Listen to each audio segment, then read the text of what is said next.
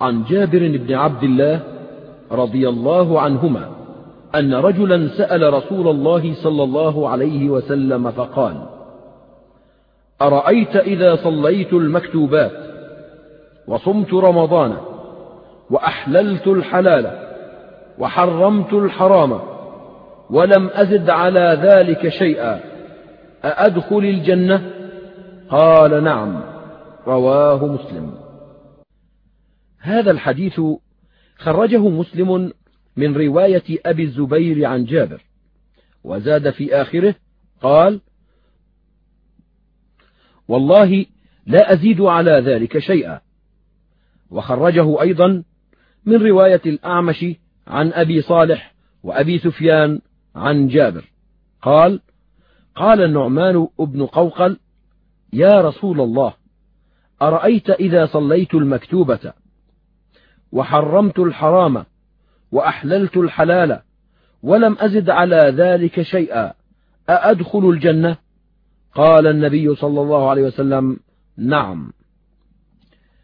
وقد فسر بعضهم تحليل الحلال باعتقاد حله وتحريم الحرام باعتقاد حرمته مع اجتنابه. ويحتمل أن يراد بتحليل الحلال اتيانه ويكون الحلال ها هنا عبارة عما ليس بحرام فيدخل فيه الواجب والمستحب والمباح. ويكون المعنى أنه يفعل ما ليس بمحرم عليه ولا يتعدى ما أبيح له إلى غيره. ويجتنب المحرمات. وقد روي عن طائفة من السلف منهم ابن مسعود وابن عباس في قوله عز وجل الذين آتيناهم الكتاب يتلونه حق تلاوته أولئك يؤمنون به. قالوا يحلون حلاله ويحرمون حرامه ولا يحرفونه عن مواضعه. والمراد بالتحليل والتحريم فعل الحلال واجتناب الحرام كما ذكر في هذا الحديث. وقد قال الله في حق الكفار الذين كانوا يغيرون تحريم الشهور الحرم إنما النسيء زيادة في الكفر يضل به الذين كفروا يحلونه عاما ويحرمونه عاما ليواطئوا عدة ما حرم الله فيحلوا ما حرم الله. والمراد أنهم كانوا يقاتلون في الشهر الحرام عاما فيحلونه بذلك ويمتنعون من القتال فيه عاما فيحرمونه بذلك. وقال الله عز وجل يا أيها الذين آمنوا لا تحرموا طيبات ما أحل الله لكم ولا تعتدوا إن الله لا يحب المعتدين. وكلوا مما رزقكم الله حلالا طيبا. وهذه الآية نزلت بسبب قوم امتنعوا من تناول بعض الطيبات زهدا في الدنيا وتقشفا. وبعضهم حرم ذلك على نفسه إما بيمين حلف بها أو بتحريمه على نفسه.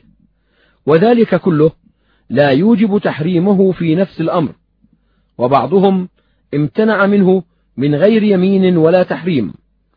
فسمى الجميع تحريما حيث قصد الامتناع منه إضرارا بالنفس وكفا لها عن شهواتها. ويقال في الأمثال فلان لا يحلل ولا يحرم إذا كان لا يمتنع من فعل حرام ولا يقف عندما أبيح له. وإن كان يعتقد تحريم الحرام فيجعلون من فعل الحرام ولا يتحاشى منه محللا له وإن كان لا يعتقد حله. وبكل حال فهذا الحديث يدل على أن من قام بالواجبات وانتهى عن المحرمات دخل الجنة. وقد تواترت الأحاديث عن النبي صلى الله عليه وسلم بهذا المعنى. أو ما هو قريب منه كما خرجه النسائي وابن حبان والحاكم من حديث أبي هريرة وأبي سعيد عن النبي صلى الله عليه وسلم. قال ما من عبد يصلي الصلوات الخمس ويصوم رمضان ويخرج الزكاة ويجتنب الكبائر السبعة إلا فتحت له أبواب الجنة يدخل من أيها شاء ثم تلا إن تجتنبوا كبائر ما تنهون عنه نكفر عنكم سيئاتكم. وخرج الإمام أحمد والنسائي من حديث أبي أيوب الأنصاري عن النبي صلى الله عليه وسلم قال من عبد الله لا يشرك به وأقام الصلاة وآتى الزكاة وصام رمضان واجتنب الكبائر فله الجنة أو دخل الجنة. وفي المسند عن ابن عباس أن ضمام بن ثعلبة وفد على النبي صلى الله عليه وسلم فذكر له الصلوات الخمس والصيام والزكاة والحج وشرائع الإسلام كلها. فلما فرغ قال أشهد أن لا إله إلا الله وأن محمدا رسول الله وسأؤدي هذه الفرائض وأجتنب ما نهيتني عنه. لا أزيد ولا أنقص. فقال رسول الله صلى الله عليه وسلم إن صدق دخل الجنة. وخرجه الطبراني من وجه آخر. وفي حديثه قال والخامسة لا أرب لي فيها يعني الفواحش. ثم قال لأعلمن بها ومن أطاعني. فقال رسول الله صلى الله عليه وسلم لئن صدق ليدخلن الجنة. وفي صحيح البخاري عن أبي أيوب أن رجلا قال للنبي صلى الله عليه وسلم أخبرني بعمل يدخلني الجنة. قال تعبد الله لا تشرك به شيئا وتقيم الصلاة وتؤتي الزكاة وتصل الرحم. وخرجه مسلم إلا أن عنده أنه قال أخبرني بعمل يدنيني من الجنة ويباعدني من النار. وعنده في رواية فلما أدبر قال رسول الله صلى الله عليه وسلم إن تمسك بما أمر به دخل الجنة. وفي الصحيحين عن أبي هريرة أن أعرابيا قال يا رسول الله دلني على عمل إذا عملته دخلت الجنة. قال تعبد الله لا تشرك به شيئا وتقيم الصلاة المكتوبة وتؤدي الزكاة المفروضة وتصوم رمضان. قال والذي بعثك بالحق لا أزيد على هذا شيئا أبدا ولا أنقص منه. فلما ولى قال النبي صلى الله عليه وسلم من سره أن ينظر إلى رجل من أهل الجنة فلينظر إلى هذا. وفي الصحيحين عن طلحة بن عبيد الله أن أعرابيا جاء إلى رسول الله صلى الله عليه وسلم ثائر الرأس فقال يا رسول الله أخبرني ماذا فرض الله علي من الصلاة؟ فقال الصلوات الخمس إلا أن تطوع شيئا. فقال أخبرني بما فرض الله علي من الصيام. فقال شهر رمضان إلا أن تطوع شيئا. فقال أخبرني بما فرض الله علي من الزكاة. فأخبره رسول الله صلى الله عليه وسلم بشرائع الإسلام فقال والذي أكرمك بالحق. لا أتطوع شيئا ولا أنقص مما فرض الله علي شيئا. فقال رسول الله صلى الله عليه وسلم أفلح إن صدق أو دخل الجنة إن صدق. ولفظه للبخاري. وفي صحيح مسلم عن أنس أن أعرابيا سأل النبي صلى الله عليه وسلم فذكره بمعناه. وزاد فيه حج البيت من استطاع إليه سبيلا. فقال والذي بعثك بالحق لا أزيد عليهن ولا أنقص منهن. فقال النبي صلى الله عليه وسلم لئن صدق ليدخلن الجنة. ومراد الأعرابي أنه لا يزيد على الصلاة المكتوبة والزكاة المفروضة وصيام رمضان وحج البيت شيئا من التطوع. ليس مراده أنه لا يعمل بشيء من شرائع الإسلام وواجباته غير ذلك. وهذه الأحاديث لم يذكر فيها اجتناب المحرمات لأن السائل إنما سأله عن الأعمال التي يدخل بها عاملها الجنة. وخرج الترمذي من حديث أبي أمامة قال سمعت رسول الله صلى الله عليه وسلم يخطب في حجة الوداع يقول أيها الناس اتقوا الله وصلوا خمسكم وصوموا شهركم وأدوا زكاة أموالكم وأطيعوا ذا أمركم تدخلوا جنة ربكم. وقال حسن صحيح وخرجه الإمام أحمد. وعنده اعبدوا ربكم بدل قوله اتقوا الله. وخرجه بقي ابن مخلد في مسنده من وجه آخر. ولفظ حديثه صلوا خمسكم وصوموا شهركم وحجوا بيتكم وأدوا زكاة أموالكم طيبة بها أنفسكم تدخلوا جنة ربكم. وخرج الإمام أحمد بإسناده عن ابن المنتفق قال أتيت النبي صلى الله عليه وسلم وهو بعرفات فقلت ثنتان أسألك عنهما. ما ينجيني من النار وما يدخلني الجنة؟ قال لئن كنت أوجزت في المسألة لقد أعظمت وأطولت. فاعقل عني إذا أعبد الله لا تشرك به شيئا وأقم الصلاة المكتوبة وأد الزكاة المفروضة وصم رمضان وما تحب أن يفعله بك الناس فافعله بهم وما تكره أن يأتي إليك الناس فذر الناس منه.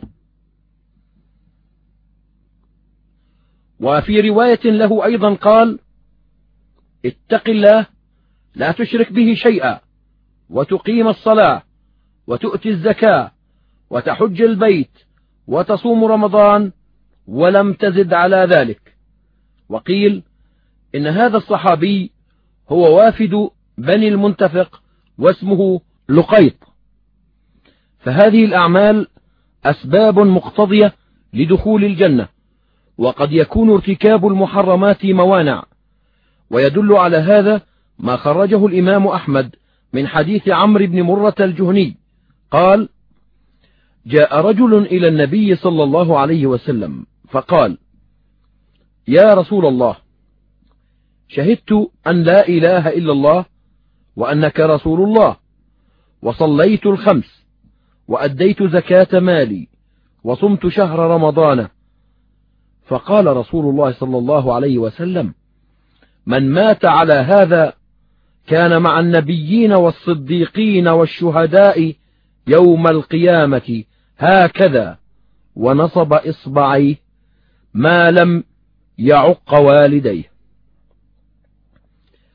وقد ورد ترتب دخول الجنة على فعل بعض هذه الأعمال كالصلاة ففي الحديث المشهور من صلى الصلوات لوقتها كان له عند الله عهد أن يدخله الجنة. وفي الحديث الصحيح من صلى البردين دخل الجنة وهذا كله من ذكر السبب المقتضي الذي لا يعمل عمله إلا باستجماع شروطه وانتفاء موانعه. ويدل على هذا ما خرجه الإمام أحمد عن بشير بن الخصاصية قال أتيت النبي صلى الله عليه وسلم لأبايعه فشرط علي شهادة أن لا إله إلا الله وأن محمدا عبده ورسوله وأن أقيم الصلاة وأن أوتي الزكاة وأن أحج حجة الإسلام وأن أصوم رمضان وأن أجاهد في سبيل الله. فقلت يا رسول الله أما اثنتان فوالله ما أطيقهما. الجهاد والصدقة. فقبض رسول الله صلى الله عليه وسلم يده ثم حركها وقال فلا جهاد ولا صدقة فبم تدخل الجنة إذا قلت يا رسول الله أنا أبايعك فبايعته عليهن كلهن. ففي هذا الحديث أنه لا يكفي في دخول الجنة هذه الخصال بدون الزكاة والجهاد. وقد ثبت في الأحاديث الصحيحة أن ارتكاب بعض الكبائر يمنع دخول الجنة كقوله لا يدخل الجنة قاطع وقوله لا يدخل الجنة من في قلبه مثقال ذرة من كبر. وقوله لا تدخلوا الجنة حتى تؤمنوا ولا تؤمنوا حتى تحابوا. والأحاديث التي جاءت في منع دخول الجنة بالدين حتى يقضى. وفي الصحيح أن المؤمنين إذا جازوا الصراط حبسوا على قنطرة يقتص منهم مظالم كانت بينهم في الدنيا. وقال بعض السلف إن الرجل ليحبس على باب الجنة مئة عام بالذنب كان يعمله في الدنيا فهذه كلها موانع. ومن هنا يظهر معنى الأحاديث التي جاءت في ترتيب دخول الجنة على مجرد التوحيد. ففي الصحيحين عن أبي ذر عن النبي صلى الله عليه وسلم قال ما من عبد قال لا إله إلا الله ثم مات على ذلك إلا دخل الجنة. قلت وإن زنى وإن سرق؟ قال وإن زنى وإن سرق. قالها ثلاثا ثم قال في الرابعة على رغم أنف أبي ذر. فخرج أبو ذر وهو يقول وإن رغم أنف أبي ذر. وفيهما عن عبادة بن الصامت عن النبي صلى الله عليه وسلم قال من شهد أن لا إله إلا الله وحده لا شريك له وأن محمدا عبده ورسوله وأن عيسى عبد الله ورسوله وكلمته ألقاها إلى مريم وروح منه وأن الجنة حق والنار حق أدخله الله الجنة على ما كان من عمل. وفي صحيح مسلم عن أبي هريرة أو أبي سعيد بالشك عن النبي صلى الله عليه وسلم أنه قال أشهد أن لا إله إلا الله وأني رسول الله لا يلقى الله بهما عبد غير شاك فيحجب عن الجنة. وفيه عن أبي هريرة أن النبي صلى الله عليه وسلم قال له يوما من لقيت يشهد أن لا إله إلا الله مستيقنا بها قلبه فبشره بالجنة وفي المعنى أحاديث كثيرة جدا. وفي الصحيحين عن أنس أن النبي صلى الله عليه وسلم قال يوما لمعاذ ما من عبد يشهد أن لا إله إلا الله وأن محمدا عبده ورسوله إلا حرمه الله على النار. وفيهما عن عتبان بن مالك عن النبي صلى الله عليه وسلم قال إن الله قد حرم على النار من قال لا إله إلا الله يبتغي بها وجه الله. فقال طائفة من العلماء إن كلمة التوحيد سبب مقتض لدخول الجنة وللنجاة من النار لكن له شروط وهي الإتيان بالفرائض وموانع وهي إتيان الكبائر. قال الحسن للفرزدق إن للا إله إلا الله شروطا. فإياك وقذف المحصنة.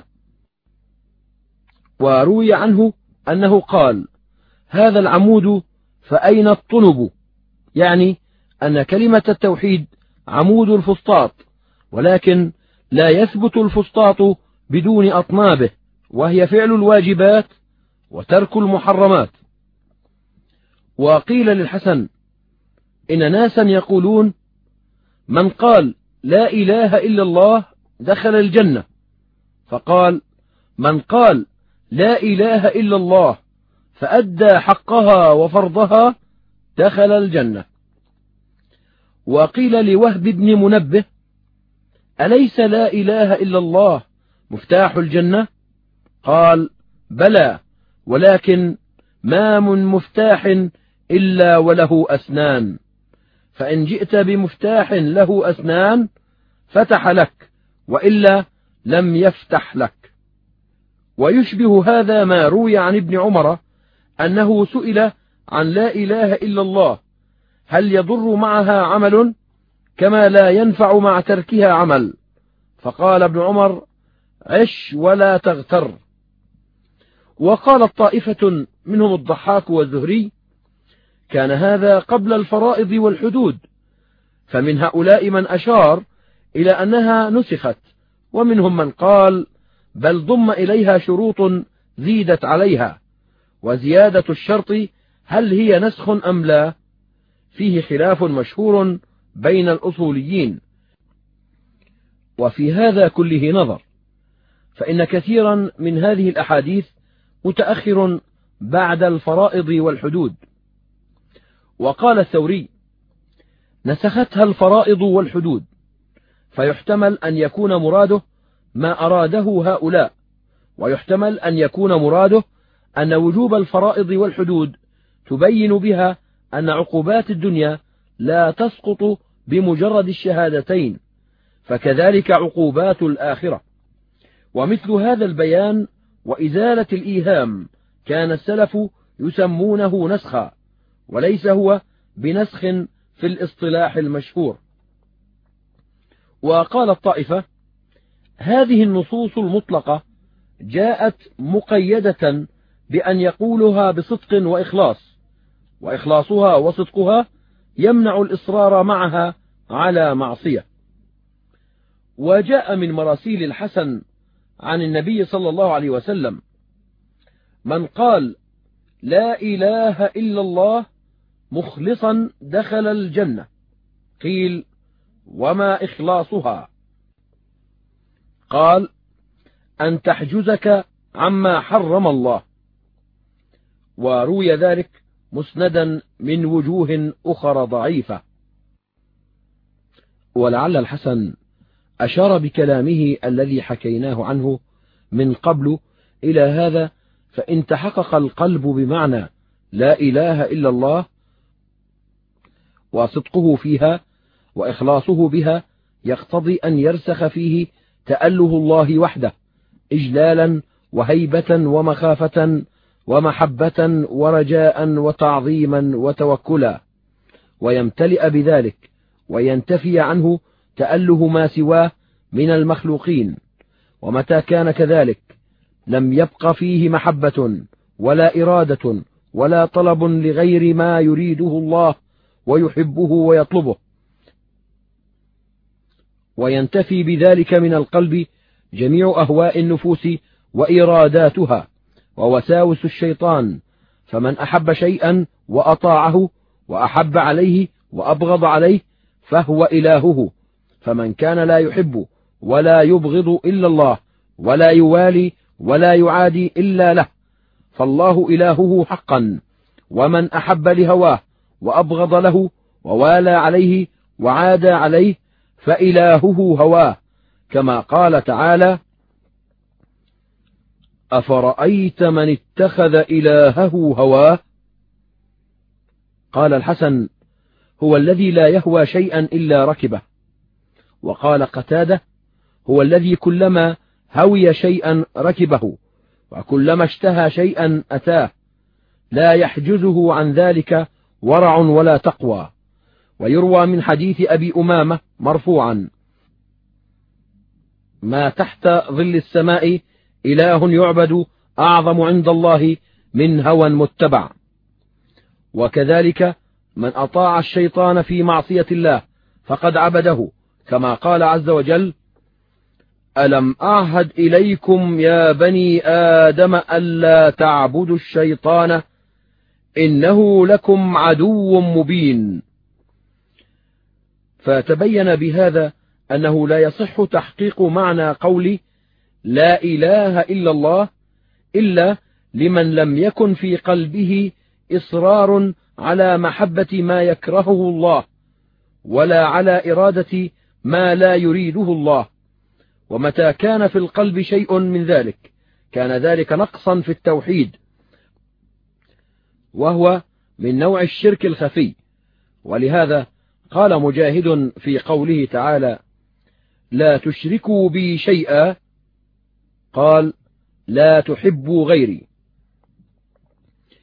وفي صحيح الحاكم عن عائشة عن النبي صلى الله عليه وسلم قال الشرك أخفى من دبيب الذر على الصفا في الليلة الظلماء وأدناه أن تحب على شيء من الجور وتبغض على شيء من العدل.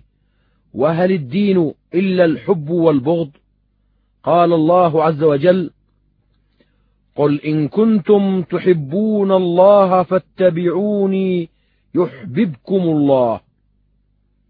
وهذا نص في أن محبة ما يكرهه الله وبغض ما يحبه متابعة للهوى والموالاة على ذلك والمعاداة عليه من الشرك الخفي. وخرج ابن أبي الدنيا من حديث أنس مرفوعا. لا تزال لا إله إلا الله تمنع العباد من سخط الله ما لم يؤثروا دنياهم على صفقة دينهم. فإذا آثروا صفقة دنياهم على دينهم ثم قالوا لا إله إلا الله ردت عليهم وقال الله كذبتم. فتبين بهذا معنى قوله صلى الله عليه وسلم من شهد أن لا إله إلا الله صادقا من قلبه حرمه الله على النار. وأن من دخل النار من أهل هذه الكلمة فلقلة صدقه في قولها فإن هذه الكلمة إذا صدقت طهرت من القلب كل ما سوى الله. فمن صدق في قوله لا إله إلا الله لم يحب سواه ولم يرج إلا إياه ولم يخشى أحدا إلا الله ولم يتوكل إلا على الله ولم تبق له بقية من آثار نفسه وهواه. ومتى بقي في القلب أثر لسوى الله فمن قلة الصدق في قولها. نار جهنم تنطفئ بنور إيمان الموحدين كما في الحديث المشهور تقول النار للمؤمن جز يا مؤمن فقد أطفأ نورك لهبي. وفي مسند الإمام أحمد عن جابر عن النبي صلى الله عليه وسلم قال لا يبقى بر ولا فاجر إلا دخلها فتكون على المؤمنين بردا وسلاما كما كانت على إبراهيم حتى إن للنار ضجيجا من بردهم. فهذا ميراث ورثه المؤمنون من حال إبراهيم عليه السلام. فنار المحبة في قلوب المؤمنين تخاف منها نار جهنم. قال الجنيد قالت النار يا ربي لو لم أطعك هل كنت تعذبني بشيء هو أشد مني؟ قال نعم كنت أسلط عليك ناري الكبرى. قالت وهل نار أعظم مني وأشد؟ قال نعم نار محبتي أسكنتها قلوب أولياء المؤمنين. وفي هذا يقول بعضهم ففي فؤاد المحب نار هوى أحر نار الجحيم أبردها. ويشهد لهذا المعنى حديث معاذ عن النبي صلى الله عليه وسلم قال من كان آخر كلامه لا إله إلا الله دخل الجنة فإن المحتضر لا يكاد يقولها إلا بإخلاص. وتوبة وندم على ما مضى وعزم على أن لا يعود إلى مثله. ورجح هذا القول الخطابي في مصنف له مفرد في التوحيد وهو حسن.